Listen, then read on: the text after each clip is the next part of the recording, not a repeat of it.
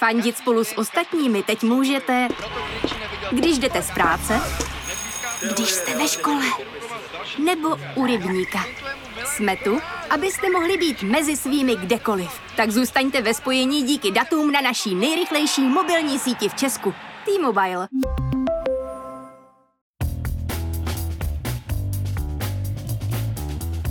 Právě jste si zapnuli Stopáž, páteční podcast z pravodajského serveru Seznam zprávy. Mé jméno je Jan Kordovský a tenhle týden mi došlo, že náš boj za konec jednorázových plastů znamená i to, že ke Capri-Sonne dostanete brčko z papíru a už nikdy se tak do něj nebudeme moc dostat.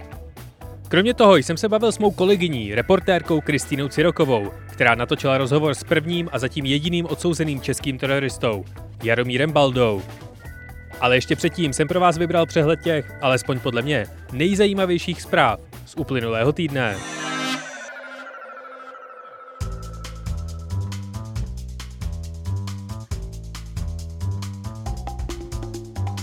Stejně jako minulý týden, i tento zrychluje počet nově nakažených. Od minulého pátku se počet případů zdvojnásobil na téměř tři sta denně. A simulací exponenciálního růstu jsme za poslední rok a půl viděli všichni dost, že? Od pátku platí opět nová pravidla. Za bezinfekčního jste považováni až dva týdny po druhé dávce. Pokud jste plně naočkovaní, nemusíte do izolace ani na test, ať už jste byli kdekoliv na světě.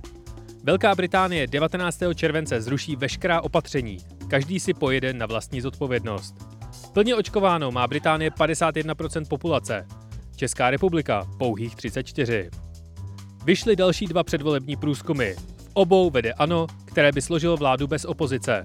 A Miloš Zeman sice nemůže poděkovat zdravotníkům v nemocnicích nebo vyjet na návštěvu Slovácka, ale dohodl si další výlet do Číny. Donald Trump se po půl roce od svého zabanování na všemožných platformách rozhodl zažalovat všechny následující instituce – Facebook, Twitter, YouTube, Marka Zuckerberga, Jacka Dorseyho a Sundara Pichaje. Někdejší prezident Spojených států amerických se podle svých slov stal obětí cenzury a žalbu označil za velmi důležitý game changer pro naší zem. Slibovaná Trumpova vlastní revoluční platforma je zatím stále v nedohlednu. Realističtější žalbu podalo tento týden třicet šest států a Washington D C na Google za potlačování konkurence ve svém obchodě s Android aplikacemi. A na oslavy Dne nezávislosti se šéf Facebooku Mark Zuckerberg projel po jezeře na motorovém surfu s americkou vlajkou v ruce. Že je to opravdové video a ne deepfake, poznáte podle toho, že Zuck se chová jako robot a vypadá jako vlastní memoji. Po deseti letech od svého vzniku přebírá chorvatská elektroautomobilka Rimac kontrolu nad legendární značkou Bugatti. V rámci dílu s mateřskou automobilkou Porsche má zakladatel Mate Rimac v plánu z Bugatti udělat metaforu elektrických hodinek s ručičkami, zatímco jeho vlastní automobilka Rimac bude produkovat Apple Watch. Rimac se v rámci restrukturalizace rozštěpí na dvě části, jedna bude vyrábět vlastní vozy a ta druhá dodávat technologie dalším výrobcům. Díl je významný minimálně ze dvou důvodů. Je to další symbol toho, že se nezadržitelně blíží konec spalovacích motorů, ať se vám to líbí nebo ne, a za druhé, že se za deset let dá vybudovat globální biznis i s válkou postižené země východní Evropy. Čínský elektronický a herní gigant Tencent, který mimo jiné vlastní podíly i v českých herních studiích, bude na základě čínských zákonů používat technologie na rozpoznávání obličejů a blokovat mladistvým přístup k hrám mezi desátou večerní a osmou ranní hodinou. Dystopie se neblíží, už je dávno tady. Japonské Nintendo updateovalo svou veleúspěšnou konzoli Switch o lepší a trochu větší O L E D display. Jeff Bezos definitivně skončil v čele Amazonu. Nahradil ho Andy Jassy. Richard Branson poletí v neděli do vesmíru na své vlastní Spaceship Two raketě. O pár týdnů tak porazí Jeffa Bezose, který poletí až dvacátého července. Pentagon zrušil multimiliardovou zakázku Jedi na cloudové technologie. Trumpova administrativa prý diskriminovala Amazon. A mezitím v České republice dopravní podnik hlavního města Prahy na svém webu zprovoznil placení pokut za jízdy na černo. A co se stalo ještě? Loď Evergreen, která blokovala Suezský přístav, byla po dohodě s pojišťovnou a provozovatelem vypuštěna na svobodu i s posádkou, která na lodi strávila několik měsíců. Podle nové studie pomáhá výsadba nových stromů se snižováním dopadů změn klimatu i se zvyšováním srážek. Začal filmový festival v Cannes. Na Islandu vyhodnotili výsledky čtyřdenního pracovního týdne a hlásí samá pozitiva. Pokud se Bill a Melinda Gates budou ve své nadaci hádat, tak odejde Melinda. V Dánsku postavili největší hrad z písku na světě. V neděli skončí euro a britská policie varuje před novým braindead trendem. Selfies na vlakových kolejích. Zoo v San Francisku očkuje svoje šelmy, medvědy a fretky. V Mexickém zálivu hořelo moře a v Bristolu místní nainstalovali dopravní značky varující řidiče před přecházejícími ježky. A stalo se toho mnohem, mnohem víc. Pokud o prázdninách nechcete, nebo pro všechny rybníky a výlety nestíháte číst zprávy, nechte si do e-mailu posílat náš každodenní newsletter Tečka. V několika odstavcích vám shrneme, co se ten den stalo důležitého a nemělo by vás minout ani na pláži. Přihlašte se k odběru na seznamzprávy.cz lomeno newslettery. Teď už si ale poslechněte Kristýnu Cirokovou o tom, k čemu všemu můžou vést řetězové maily a proč dělala rozhovor s Jaromírem Baldou.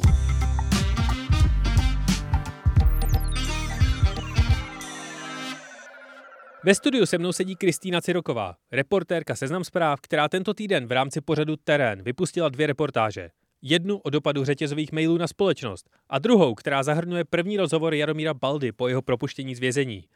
Budu se jí ptát na to, jak rozhovor vzniknul, jestli se Balda ve vězení zreformoval, nebo taky na to, jak se v České republice šíří řetězové maily a jaké můžou mít následky.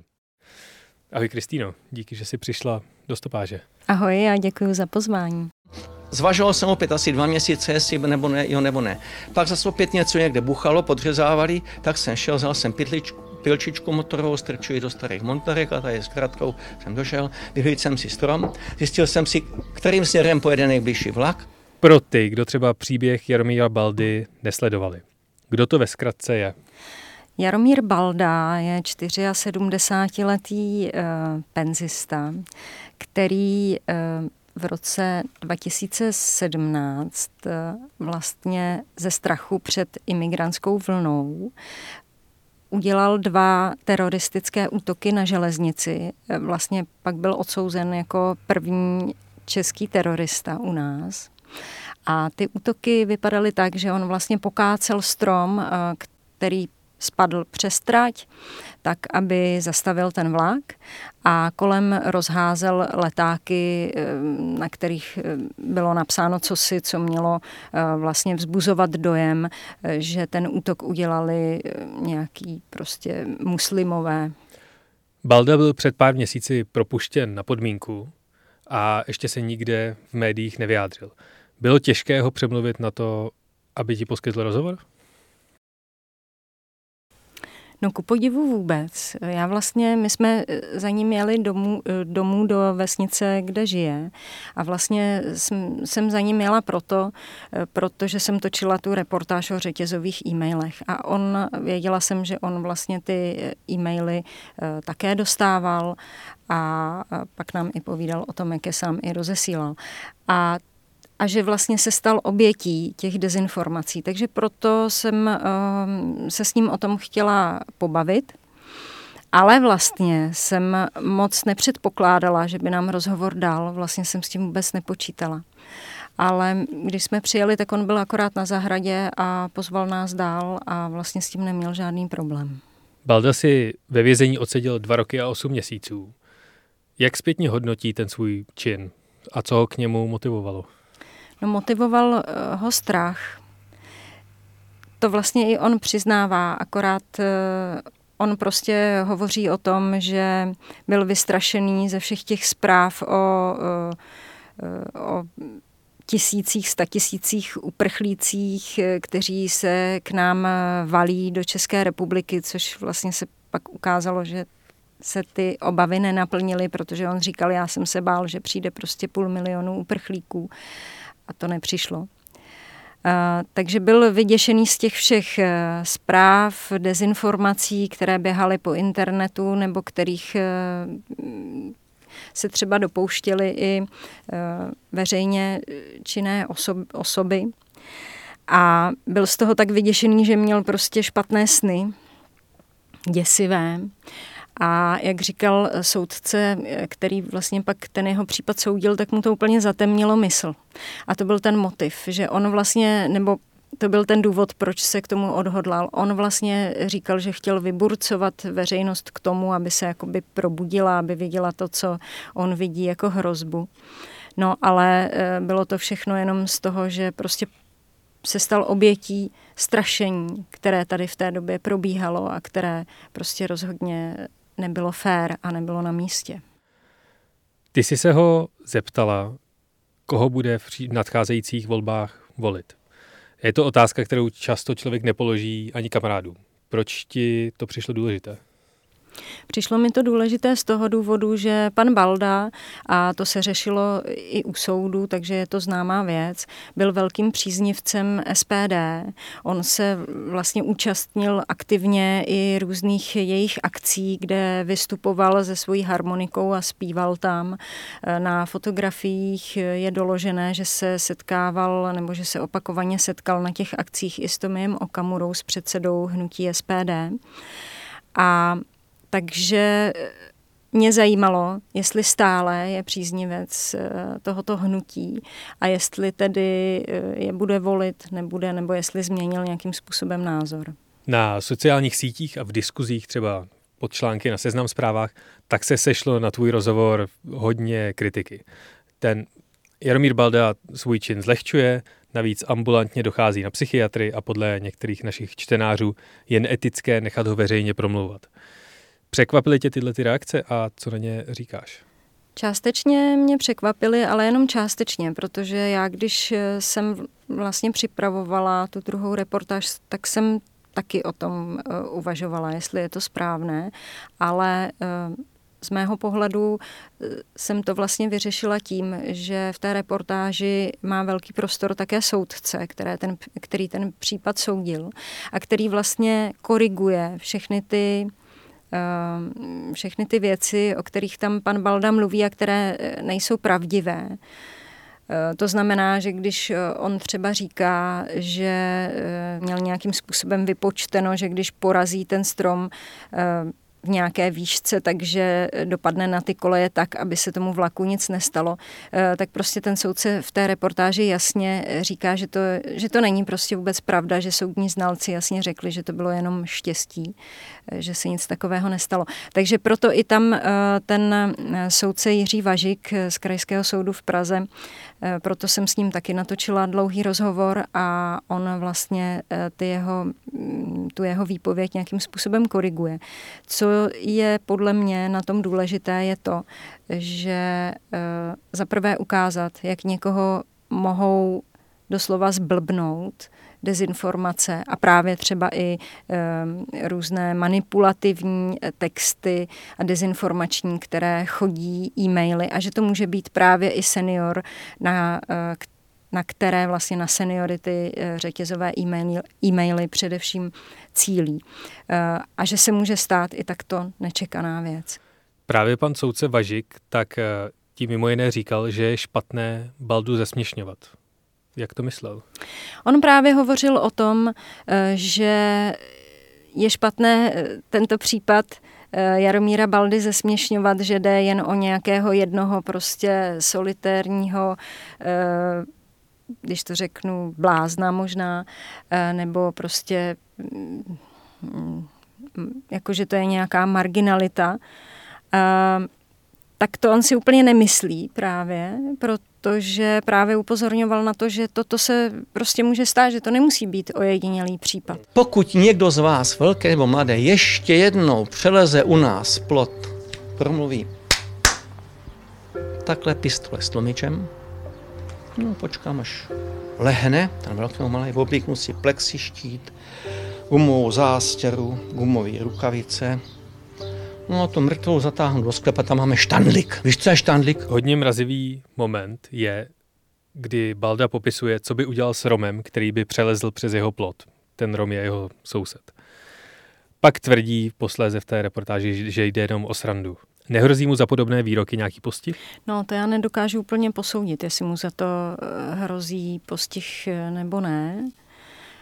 Každopádně to je podle mě taková druhá tvář pana Baldy, která vlastně nejdřív není úplně patrná, když s ním člověk mluví. A vlastně i u toho soudu, a o tom hovořil i ten pan soudce Vážík, že on vlastně vystupoval v roli takového pomateného seniora. A až když pustili záznamy um, telefonátů, kde on mluví podobným způsobem, tak si vlastně lidé v té, v té soudní síni a posléze teda veřejnost, když to pak média dál zprostředkovala, uvědomili, že to není jenom zmatený penzista, ale že to může být nebezpečný člověk. Takže nevím, jestli mu za to něco hrozí. Každopádně je to taková jeho nějaká temnější stránka osobnosti, která prostě se asi občas takto projeví. A A je to asi to, že on má vlastně diagnózu od soudních znalců, to zaznělo taky tehdy u soudu, že má poruchu osobnosti, tak zřejmě je to to, co právě z toho vyvěrá. Ta jeho temná stránka osobnosti taky se těžko popisuje a opravdu vám doporučuji si reportáž Kristýny pustit. Najdete ji na Seznam zprávách, má asi jenom dvanáct minut. Já se tě ještě chci zeptat na řetězové maily, ale teď si musíme dát krátkou reklamní pauzu.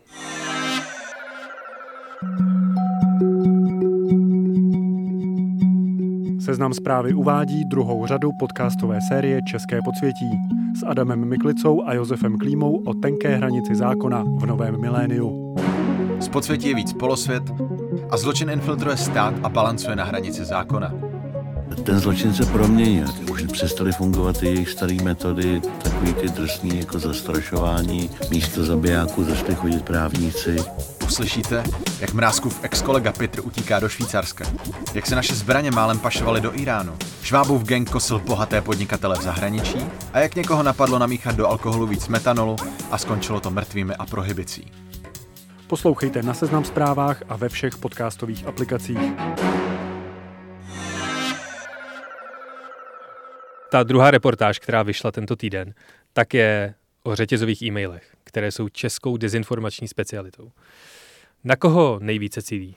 No právě ty řetězové e-maily cílí nejvíce na seniory.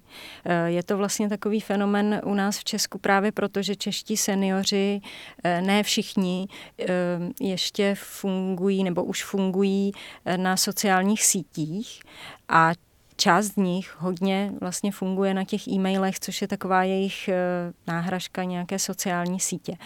No a kdo si to zjistil, nejdřív to začalo tedy i tím, že si seniori takto přeposílali nějaké prostě roztomilé a vtipné obrázky a, a, a prostě humorné texty. No a pak to kdo si zjistil a začal to používat vlastně v politické kampani a, a zneužívat. A věří ty příjemci těchto těch řetězových e-mailů tomu obsahu? No někteří určitě ano. Já jsem tedy hovořila jenom s lidmi, kteří uh, tvrdili, že tomu nevěří, ale uh, rozhodně, kdyby to nefungovalo, tak to, uh, tak to nikdo takhle nešíří. Takže nějaký dopad to má. Jak přesně velký, vlastně nikdo nedokáže úplně říci. Mně devadesát osm procent všech řetězových e-mailů přijde naprosto jakoby konstruovaných šíleností, který, kterým přece nikdo nemůže věřit. A tuším, že asi většina příjemců jim věřit třeba nebude. Ale ty tam, ty v té reportáži popisuješ něco, čemu, řík, čemu se říká spáčský efekt. Co to znamená? To znamená to, že vlastně vy si přečtete nějaký takovýto e-mail, nějakou takovou informaci, dezinformaci, ale časem, a říkáte si, je to hloupost, nevěřím tomu, ale časem vlastně se vám v hlavě oddělí ta informace od toho zdroje, u kterého jste si říkali, no to z tohohle zdroje, to je prostě kravina. A zůstane jenom nějaká esence té informace, která vlastně podvědomě může na vás působit a může vás nějakým způsobem ovlivňovat. Ty jsi mluvila se řadou odborníků na řetězové maily a spoustou dalších lidí. Podařilo se ti zjistit, kdo ty e-maily nejčastěji tvoří a jaká skupina lidí je nejčastěji přeposílá a rozesílá? No kdo je tvoří, někdy to teoreticky ten autor původní jde dohledat, protože často vlastně v těch e-mailech se objevují zprávy z různých dezinformačních webů, ale, to, ale ti autoři, to jsou autoři, kteří ten text napsali na ten dezinformační web. Je otázka, kdo to pak začal posílat e-mailem. A to se strašně těžko dohledává, to se prakticky nedá dohledat a když se k tomu někdo vyloženě nepřizná, jako se přiznal právě pan Balda a proto jsem s ním také na to téma chtěla mluvit, protože on mi vlastně to tam pak popsal, že on sám skutečně byl autorem takových e-mailů, které rozesílal na všechny strany. Existují nějaká přesná data o tom, kolik takových e-mailů chodí? No přesná data právě neexistují, protože zjistit, kolik těch e-mailů je, to nikdo nedokáže. Je tady skupina Čeští elfové, která se z- zabývá obsahem těch e-mailů, že monitoruje prostě e, obsah e, e-mailů řetězových, ale my máme tady v Seznamu naše data, která jsou docela zajímavá. A jsou to, my vlastně dokážeme z e-mailové aktivity sítě Seznamu vyčíst, kolik za poslední týdny, měsíce bylo těch vln řetězových zpráv. A podle těch našich dat za poslední zhruba měsíc jich bylo padesát sedm tisíc, což mi přijde jako docela vysoké číslo. Ale pozor, nevíme, kolik z nich má ten politický obsah.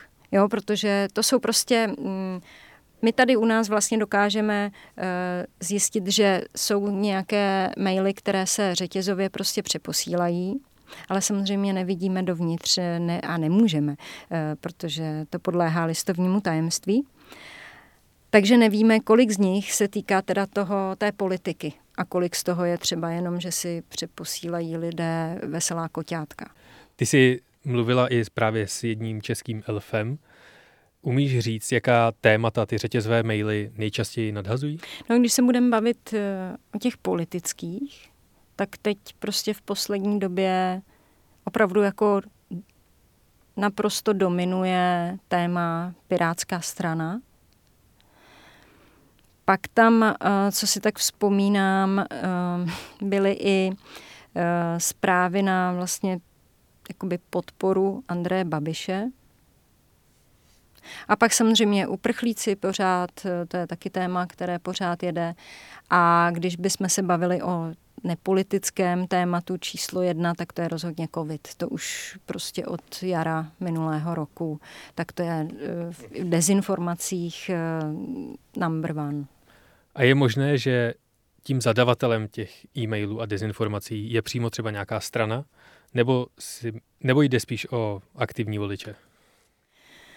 To právě je taková uh, spíše tedy domněnka uh, Bohumila Kartouze z Českých elfů, který mi tam říká v té reportáži, že vlastně na základě toho, uh, jak moc koresponduje obsah některých těch uh, řetězových e-mailů, s tím, co říkají určité politické strany a hnutí.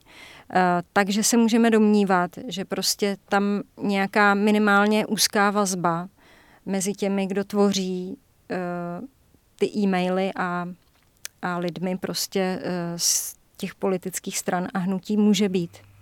Ale samozřejmě důkazy na to nikdo nemá, protože to se prostě zatím nikomu nepodařilo. A existuje nějaký přesah mezi těmi vyjádřeními v řetězových mailech a vyjádřeními českých politiků? Um, no, jako asi se to děje. Já zase neprošla jsem úplně všechny ty e-maily, ale uh, děje se to vlastně i opačně, že Andrej Babiš pak, uh, nebo se stalo, že vlastně napsal tweet, uh, který vycházel z dezinformace, která koluje v těch řetězových e-mailech, týká se Pirátů a koluje tedy nejen v řetězových e-mailech, ale i na sociálních sítích už nějakou dobu a týkalo se to toho nastěhování uh, do bytu, že vám Piráti chtějí nastěhovat do bytu e, migranty, což prostě není pravda, ne, nemají to v programu opravdu. Dá se šíření těch dezinformací nějakým způsobem bránit? Je, existuje nějaký správný postup, když třeba přijdu na to, že moji prarodiče jsou pohlceni dezinformačními e-maily a začínají je i šířit do svého okolí? To se mi bohužel nakonec do té reportáže e, nepodařilo kvalitně natočit. Ale já jsem vlastně ještě natáčela online kurz takzvanou ověřovací dílnu, což je kurz pro seniory.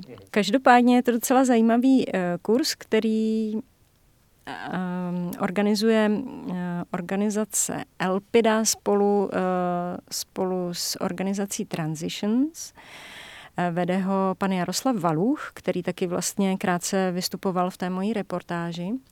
A on učí seniory právě si ověřovat informace. Takže oni si třeba vemou nějaké, nějaký třeba řetězový e-mail a pak vlastně zjišťují, co z toho je pravda, jaký je zdroj, jestli vlastně ten zdroj jde dohledat a tak dále. Ale nejenom to, já jsem právě, když jsem se účastnila toho jejich kurzu, tak tam vlastně měli domácí úkol, kdy dostali fotografii, někde v Americe tam byly na té fotografie, fotografii domy zaplavené a oni měli u toho jednoho domu určit adresu, najít adresu. A, a našli. Jo, takže, a oni právě říkali, že je to hrozně baví, že to je taková detektivní práce, že vlastně to pohltilo a tak. A že si teď všechno prostě takto jako různě ověřují a tak. A pak tam jeden pán vlastně rozebíral nějaké uh, video, co koluje prostě na YouTube a na Facebooku a já nevím. A, a mělo taky dezinformační obsah a on to tam skvěle prostě analyzoval. Takže ano, jako dá se přihlásit prarodiče třeba na takovýto kurz. Já ti moc děkuji za rozhovor a za tvůj čas. No není zač, bylo to příjemné. Tohle byla Kristýna Ciroková, jejíž dvě reportáže z tohoto týdne si můžete pustit na Seznam zprávách. Jedna je o řetězových e-mailech a o dopadech na společnost a druhá je rozhovor a analýza rozhovoru s Jaromírem Baldou, prvním českým odsouzeným teroristou. A to je ode mě pro tento týden opět vše. Pokud jste si dnešní stopáž pouštěli na webu Seznam zpráv a líbila se vám, zkuste nás odebírat v některé z podcastových aplikací ve vašem telefonu. Neuteče vám tak ani jeden díl. Díky všem, kdo tenhle podcast komentujete na Twitteru, píšete náměty na zlepšení do mailu a nebo recenzujete v Apple Podcasts. Dělá mi to velkou radost. Opět musím poděkovat všem podepsaným. Dnes konkrétně Zipimu, Jonáši Čumrikovi a káče tečka ká. Jakékoliv dotazy, stížnosti, pochvaly nebo náměty můžete posílat celému audio týmu Seznam zpráv na adresu audio zavináč cz tečka cz. Loučí se s vámi Jan Kordovský, díky za poslech, užijte si víkend a příští pátek opět na Seznam zprávách. A náhodný fakt nakonec? Zakladateli největší online seznamky Match tečka com Garymu Kremenovi přebral jeho přítelkyni někdo z Match tečka com.